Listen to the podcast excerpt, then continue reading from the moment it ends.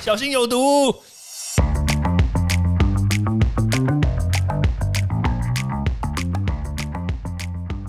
毒物去除了，人就健康了。欢迎来到昭明威的毒物教室。Hello，大家好。我们今天呢来讲一个有趣的事情，就是关于我目前看到的市面上减肥的产品。诶，大家不晓得有没有吃过这些减肥产品？它不外乎就是降低糖分吸收，或者是增加这个热量消耗，或者是帮你把多余的脂肪给排掉，对吧？这三种嘛。其实我我最近看到有一些成分哦，哎，真的也是蛮厉害的。像比如说阿拉伯糖，哎，或者是藤黄果。像阿拉伯糖呢，其实我自己也有试过，这几种产品我都试过。其实我从很小的时候就试过，你知道吗？因为就是人家就是家人亲戚呀，就是他们手边会有一些这种产品嘛。我不是特别强调我小时候肥肥的，没有这回事哦。而是说，就是真的无聊，然后他们觉得有趣，然后就好啦，来磕磕看啊，这样。很久以前呢，就是我吃过一个蓝色的，哎，蓝色药丸，你不要以为是什么东西哦，它真的就是蓝色的药丸。但是呢，这个蓝色药丸呢，长得就是不是那种菱形的啊，不是威尔刚那个样子就对了啦。好，哎，怎么讲讲生气？对，但是问题是说，那个东西吃下去之后呢，哦，隔天真的。拉到一个不要不要，对啊，而且你会很明显的看到，就是在马桶上面哦，你平常就用蹲的那种还看不到，但是你用家里这种坐式的马桶，因为有水嘛，它会一直帮助你腹泻，对，然后你就觉得哇靠，这个东西行不行啊？诶，但是呢，你知道吗？那些做直销的人啊，我就不讲出来了，对不对？做直销好，对，就是那些做直销的卖减肥药的，他们就会说哦，这个。你看一下那个水上面是不是浮了一层油？我说，嗯，对呀，哎，对呀，你看哦，他帮你把 体内的油排出来，哎，厉害吧？我那时候当下你知道吗？我就觉得，哇靠，超强哎！其实我相信啦，在现在这个社会，现在这个时间，很多人吃了这个东西之后，你可能也会觉得，哇靠，这个产品超强，对不对？好啊，那我就我要讲啊啊，这个油从哪里来？你有没有想过，对不对？有有没有可能你吃的那个蓝色药丸里面它就有油？所以你吃进去之后，它顺便把油排出来，有可能吧？对呀，当然有可能啊。其实你吃油排油不是很正常吗？对不对？而且重点是你吃油之后呢，有很多油还排不出来，你才完蛋。而且这里面油搞不好还有塑化剂啊，QQ。对啊，这是第一个哦，油从哪里来？那第二个就是这个油会不会从你的这个肠肠胃道、消化系统里面来？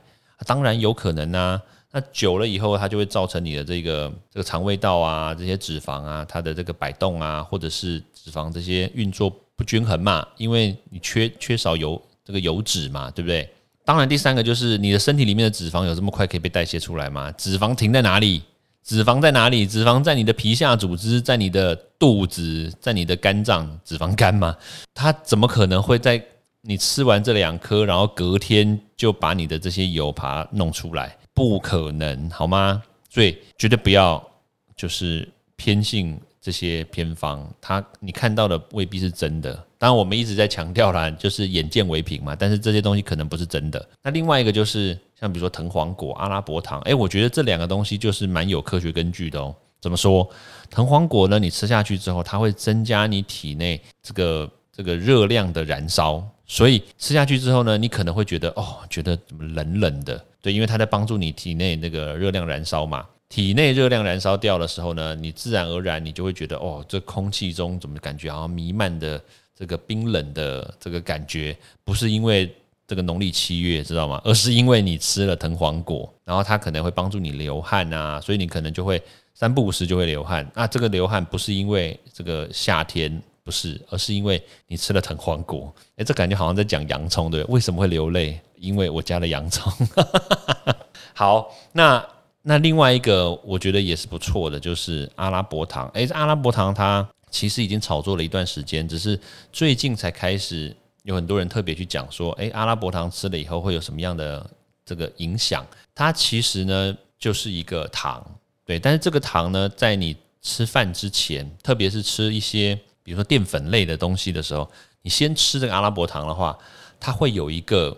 就是取代的作用，知道吗？就是当我们的肠胃道呢，它在吸收养分的时候，如果你已经先给它了一个饱和的，就是就是在吃饭之前呢，给它一个饱和的糖分吸收的话，你后续的糖分再进来的时候，诶，它吸收的这个效率就没有这么高。对，所以在理论上来说，应该是可以降低你后续的这个油脂啊跟淀粉的吸收啦。所以简单的来说呢，就是可以降低你的一些淀粉啊糖分的吸收，达到减肥的作用。对，因为阿拉伯糖说实在话，它没有什么热量，然后呢，它吸进吸收进去之后，它又不像一般的葡萄糖，它跑到你的血液循环里面，它不会，所以就变成是一个我先吃代糖，然后呢再吃正糖，但是呢正糖吸收率就会降低的一个功效。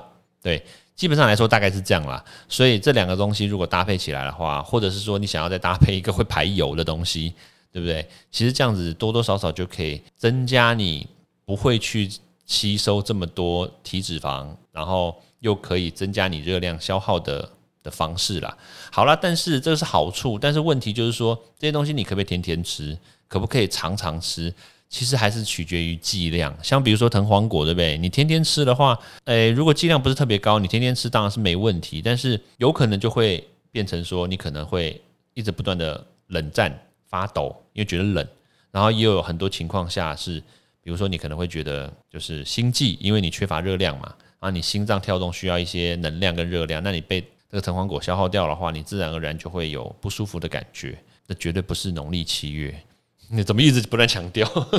对，像阿拉伯糖的话，也会有一些倾泻的作用，因为它会刺激你的肠胃道嘛。对，所以基本上来说，这些东西都是尽量就是以标准的剂量来来服用啦。那不要超量，那超量的话，肯定对身体会有一些不正常的。这个反应嘛，对啊，简称副作用。哎，对，就是这样。OK，好，时间关系，那我们就下次见喽，拜拜。